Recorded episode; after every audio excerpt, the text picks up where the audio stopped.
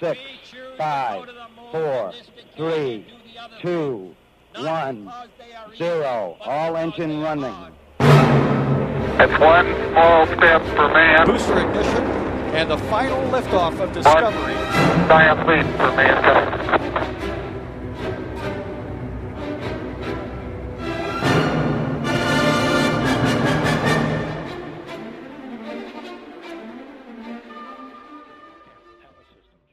Lansarea rachetei Starship din 20 aprilie, deși s-a încheiat cu o explozie, rămâne un moment important în istoria industriei aerospațiale, pentru că joia trecută Starship a devenit cea mai mare și mai puternică rachetă testată vreodată, detronând racheta SLS care a avut o lansare de succes acum câteva luni. După circa 4 minute, zborul s-a încheiat cu o explozie. Starship nu a revenit pe rampa de aterizare așa cum ar fi trebuit să se întâmple. Cu toate acestea, testul nu este considerat unul complet eșuat.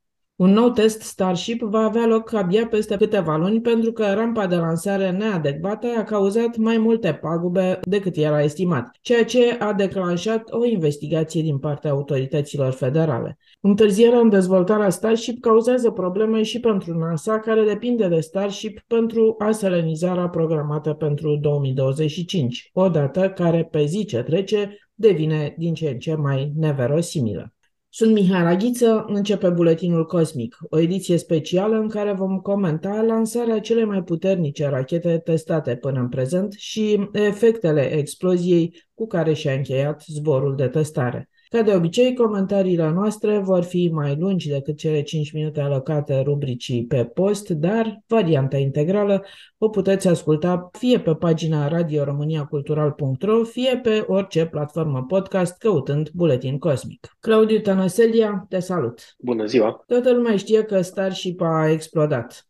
Aș vrea să ne spui însă despre efectele acestei lansări. Pe de o parte, explozia lansării a deteriorat nu doar rampa și tot eșafodajul construit pentru lansare, dar suflul exploziei s-a resimțit până la 10 km distanță, a spart niște geamuri, zgomotul a fost foarte puternic în localitatea din apropierea centrului de lansare de la Boca Chica. Deci, ce s-a întâmplat la lansare? Așa cum ne așteptam, fiind o rachetă atât de puternică, evident că și efectele lansării au fost cu mult peste celor ale altor rachete asemănătoare. Ne așteptam la un suflu puternic, chiar a fost evacuat satul din apropierea rampei de lansare, însă se vede foarte bine pe, pe filmare, se desprind bucăți din suportul care ținea racheta în poziția verticală și s-ar putea ca tocmai aceste efecte, aceste daune ale structurii de, de suport a rachetei să fi cauzat și oprirea prematură a zborului, pentru că încă din primele momente ale lansării se vede că două motoare alăturate din cele 33 ale primei trepte nu sunt funcționale. Asta ne face să credem că probabil defecțiunea lor are o cauză comună și nu s-au oprit aleator cele două motoare. Probabil au fost lovite de resturi de beton desprinse din uh, acea rampă de lansare. Este o problemă pe care Elon Musk o cunoștea într-un uh, tweet de acum câțiva ani. Spunea că nu va face o rampă de lansare complicată și că probabil asta este o greșeală. Că probabil racheta ar fi zburat mai mult dacă rampa nu ar fi fost avariată. Și acum mai au și problemele federale pentru că, mă rog, agenția Federală pentru Aviație declanșează o investigație, având în vedere daunele, a suspendat toate testele Starship până la terminarea investigației. Deci, pe lângă problemele tehnice pe care specific le are, are acum și probleme legale cu această agenție federală, care, evident, lucrează în interesul cetățenilor și vrea să afle ce s-a întâmplat de a mers atât de prost această lansare din punct de vedere la rampe de lansare. Evident, mai sunt rachete puternice, dar soluția aleasă de NASA și de, mă rog, alții care lansează astfel de rachete este o rampă de lansare în care aceste flăcări ale motoarelor sunt uh, ghidate spre anumite canale. Energia lor nu se întoarce asupra rachetei, ele sunt ghidate în afara rachetei rampa de lansare este și ea, de exemplu, pentru racheta SLS, este inundată cu milioane de litri de apă, apă care are ca rol absorpția acestor, acestor unde foarte puternice și a energiei rezultate în numele lansării. Aceste două elemente au lipsit la Starship și asta a dus probabil la dezintegrarea rampei de lansare. Asta s-a întâmplat, am avut un crater imens sub rachetă, iar bucăți din betonul care construia această rampă de lansare a zburat în toate părțile până la kilometri de părtare. Se plângeau unii locali, de exemplu, că au fost niște ploi cu restul din acestea uh, destul de mari ca dimensiuni. Au fost avariate vehic- autovehicule, mă rog. Și mm. asta s-ar putea să ducă, cum spuneam, la o lansare suplimentară pe lângă problemele tehnice pe care încă le are racheta Starship și ne așteptam să le aibă pentru că a fost un zbor test. Uh, eu zic că a zburat mai mult decât mă așteptam. Nu mă așteptam să o văd uh, părăsind atât de curată lampa de lansare.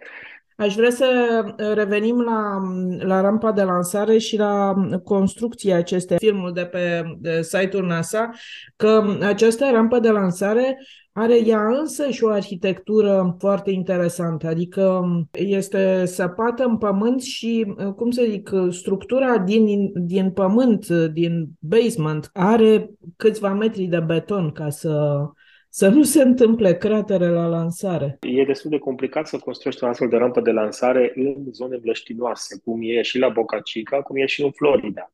Și de aceea rampa LC39B, a celor de la NASA, dacă ne uităm la ea, este ridicată, deci e un mic deal construit acolo, ca să aibă unde să sape aceste șanțuri care să împrăștie uh, flăcările rezultate în urma pornirii motoarelor. Nu poți să faci asta direct pe pământ dacă ai, de exemplu, mlaștină în jur. Și dacă am înțeles eu bine, nu sunt sigur aici, dar am înțeles că nu prea să e voie din punct de vedere al uh, modificării condițiilor de mediu și al protecției mediului. La Boca Chica nu poți să construiești mobile sau dialuri, pentru că alterezi, altereze terenul și asta nu e în regulă și atunci nici nu poți să faci această structură supra-ridicată în care să sapi aceste uh, canale. Deci vor fi probleme acolo cu această rampă de lansare. Uh, nu știm ce soluție va adopta SpaceX. Până acum soluția adoptată a fost una destul de rudimentară. Am avut un simplu suport de beton, da, care nu făcea nimic uh, în a absorbi uh, energia decajată în urma lansării uh, și asta a dus la, la aceste pagube. Deci va trebui regândită rampa de lansare și sunt șanse, uh, sau mă gândesc și la scenariul în care nu vom mai vedea lansări de la Boca Chica, uh, din aceste motive și s-ar putea ca operațiunile Starship să se mute în Florida, unde există toată infrastructura necesară pentru, pentru acest tip de lansări. A mai fost încă o chestie, lansarea a fost amânată două zile, trebuia să aibă loc luni. Pentru că racheta a fost umplută cu combustibil luni, ea a fost, mă rog, a fost golit combustibil din ea ulterior, s-a pierdut o parte din el pentru că s-a evaporat și a fost nevoie de câteva sute de camioane cisterne ca să reumple toate rezervoarele din jurul rampei de lansare. Asta este o problemă logistică la Boca Chica. Probabil că la Florida lucrurile decurg mult mai fluid pentru că acolo există mai multe rampe de lansare pentru NASA, pentru alte companii și atunci nu avem această problemă logistică. Deci s-a rezolvat și asta. Cât de sus a zburat Starship acum pentru test? A zburat doar vreo patru minute din câte am văzut da. eu în filmul de înregistrare. Dus și întors, mă rog, până când, s-a, până când a explodat. Da, a zburat câteva minute și uh, probabil ar fi zburat uh, mai mult și mai repede dacă motoarele nu ar fi cedat. Uh, vorbeam despre cele două motoare care au cedat imediat după lansare, pe rampa de lansare. În timpul zborului au mai cedat încă alte trei motoare, dacă nu mă înșel, deci în total vreo 5 motoare din 33. Sunt 33 de motoare și racheta poate să funcționeze fără câteva dintre ele, dar cred că ceva îmi spune că 5 deja este un număr destul de mare și probabil că deja nu ar fi ajuns, dacă nu ar fi explodat între timp, nu cred că ar fi ajuns la obiectivele inițiale ale misiunii. Poate vorbim și despre asta. Adică ce ar fi da. trebuit să se întâmple ca misiunea să fie un succes absolut. Deci racheta s-a înălțat până la 39 de kilometri înainte să se întoarcă necontrolat înapoi spre Pământ și a fost distrusă de la distanță pentru că deviase de la traiectorie. Măcar știm sigur că acel sistem de anulare a lansării funcționează și racheta a fost distrusă pentru a nu cauza și mai multe daune. Claudio, cum ar fi trebuit să fie dacă toate lucrurile mergeau perfect? Înțeleg că Starship este complet recuperabilă, ea ar fi trebuit să revină fix pe rampă de unde a decolat, la Boca Chica. Asta se va întâmpla în viitor. Acest prim test nu uh, ar fi întors racheta pe rampa de lansare, pentru că toți erau conștienți că acest lucru nu se va putea întâmpla și atunci planul pentru o misiune perfectă ar fi fost ca lansarea să decurgă, mă rog, cu bine și să aibă loc acea separare a trepte secundare de prima treaptă. Prima treaptă nici măcar ea nu ar fi fost recuperată, ar fi căzut în Atlantic, iar treapta secundară trebuia să dea un ocol Pământului, ea s-ar fi înscris pe o orbită instabilă, adică ar fi atins viteza orbitală, dar din cauza interacțiunii cu atmosfera ar fi revenit pe Pământ înainte să efectueze o rotație completă în jurul Pământului. Deci ar fi plecat din Texas și s-ar fi întors după ce ar fi înconjurat planeta undeva deasupra Hawaii-ului uh, și acolo, uh, în Pacific, și-ar fi folosit motoarele pentru o aterizare așa lină undeva deasupra apei, dar tot necontrolată, adică nu ar fi fost recuperată nici prima treaptă, nici a doua treaptă de această dată. Dar, da, în viitor, asta se dorește, acel turn de lansare să prindă prima treaptă, care să se întoarcă exact pe rampa de lansare și să rămână suspendată pe brațele acelui turn. Cam ăsta este planul așa pe, pe viitor.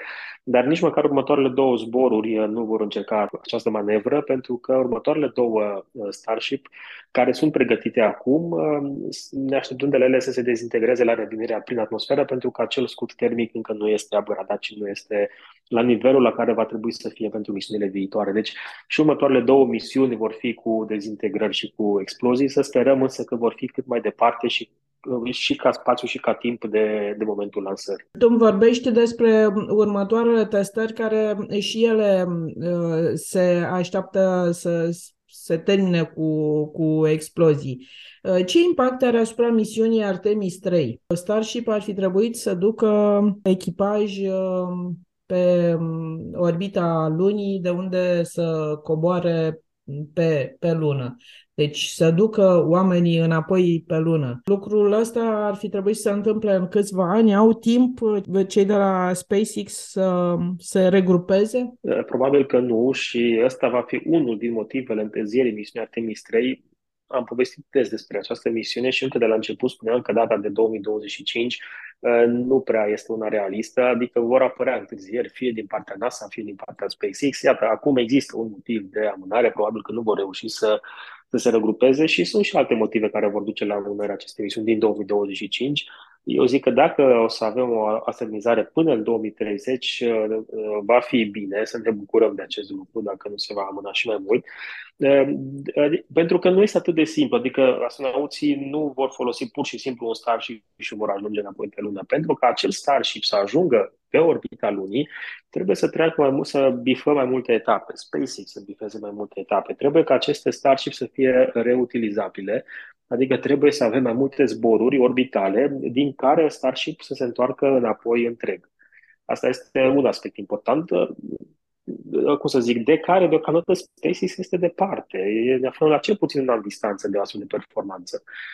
După acest lucru, va trebui ca uh, SpaceX să exerseze realimentarea orbitală, adică să lanseze mai multe nave Starship care să transfere unul altuia combustibil pe orbită.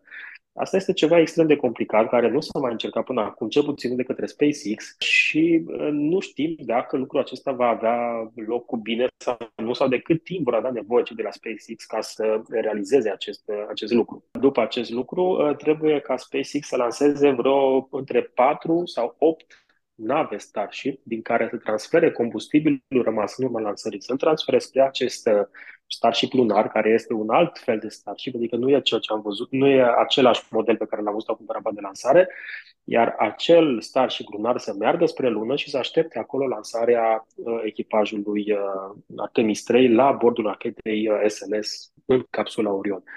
Adică mai multe lucruri trebuie să se întâmple până, până să ajungem la momentul aselinizării. Dincolo de partea cu Starship, cu cele patru sau opt uh, lansări cu transfer de combustibil, cu recuperarea navei Starship, uh, NASA trebuie să se asigure că are costumele uh, necesare pentru activitățile selenare, pentru că momentan avem niște contracte atribuite, dar nu avem costume spațiale noi. Deci și ăsta s-ar putea să fie un motiv de amânare a datei de 2025 pentru aselinizare. De fapt, oricum NASA, actualul program este ca Artemis 3 să aibă loc în decembrie 2025, ceea ce înseamnă că nu va avea loc în 2025, ci cândva după 2025. Cum spuneam, dacă va fi până în 2030, um, e, va fi un lucru bun. Mă tem să nu se prelungească și mai mult. Criticii lui uh, Elon Musk um, spuneau, apropo de acest um, semi-eșec uh, al lansării Starship, spuneau că oricum um, rachetele pe care le face el și toată industria lui aerospațială nu e o chestie serioasă și că lucrurile serioase și cu greutate se întâmplă la NASA. Interesant este că toată echipa de la lansarea Starship era foarte entuziasmată și, deși cu un ochi râdeau și cu altul plângeau, se așteptau la deznodământul ăsta? Nu cred că cei care erau acolo prezenți la SpaceX, inginerii de la SpaceX, nici care au rămas, nu credeau în scenariul în care acest Starship ar fi efectuat o orbită și s-ar fi întors asupra Hawaii. Ceva s-ar fi întâmplat până acolo. Eu cred că oricum a zburat mai mult decât ne așteptam. A părăsit uh, turnul rampa de lansare, nu a afectat semnificativ uh, instalațiile din jur. Le-a afectat, dar imaginați-vă ce ar fi fost dacă era o explozie pe rampa de lansare, lucru absolut posibil, având în vedere ce s-a întâmplat acolo. Adică eu cred că au fost norocoși că racheta nu a explodat pe rampa de lansare, ar fi fost ceva uh, mult mai grav atunci.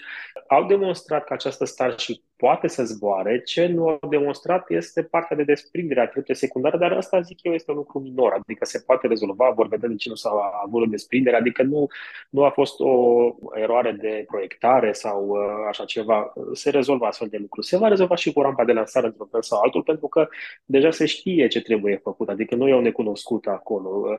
Nu s-a făcut din cauza grabei, din cauza, nu știu, lipsei de fonduri, probabil, dar sunt lucruri rezolvabile, adică această rachetă Starship va mai zbura cu siguranță. Și, într-adevăr, planul este un pic nebunesc dacă ne uităm ce înseamnă Starship de fapt și ce își dorește Elon Musk să facă cu Starship, dar uh, nu toate planurile lui Elon Musk erau așa. Adică haideți să ne uităm ce înseamnă astăzi Falcon 9 și ce înseamnă astăzi Dragon. Uh, Falcon 9, Falcon 1 a pornit și el ca o nebunie. Cine și imagina acum 15 ani că o companie privată va uh, lansa astronauți spre stația spațială sau că racheta Falcon 9, venită de nicăieri, da, acum până, până acum câțiva ani, ajunge să domine atât de categoric toate lansările orbitale din lume, nu doar din Statele Unite. Adică Falcon 9 anul trecut a lansat aproape la fel de mult cât uh, toate rachetele chinezești, care sunt, uh, mă rog, partea programului spațial chinezesc. Adică Falcon 9 este astăzi cel mai folosit lansator orbital.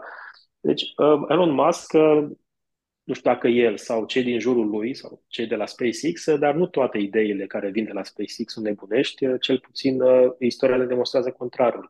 Într-adevăr, planul lui uh, pentru, Space, pentru Starship este unul extrem de ambițios. Starship, dacă va funcționa așa cum își imaginează Elon Musk, la prețul la care își imaginează, el spunea că, de exemplu, o lansare Starship va costa câteva milioane de dolari ceea ce înseamnă cu un ordin de mărire mai puțin decât costă astăzi un Falcon 9 și poate să lanseze o masă utilă pe orbită mai mare.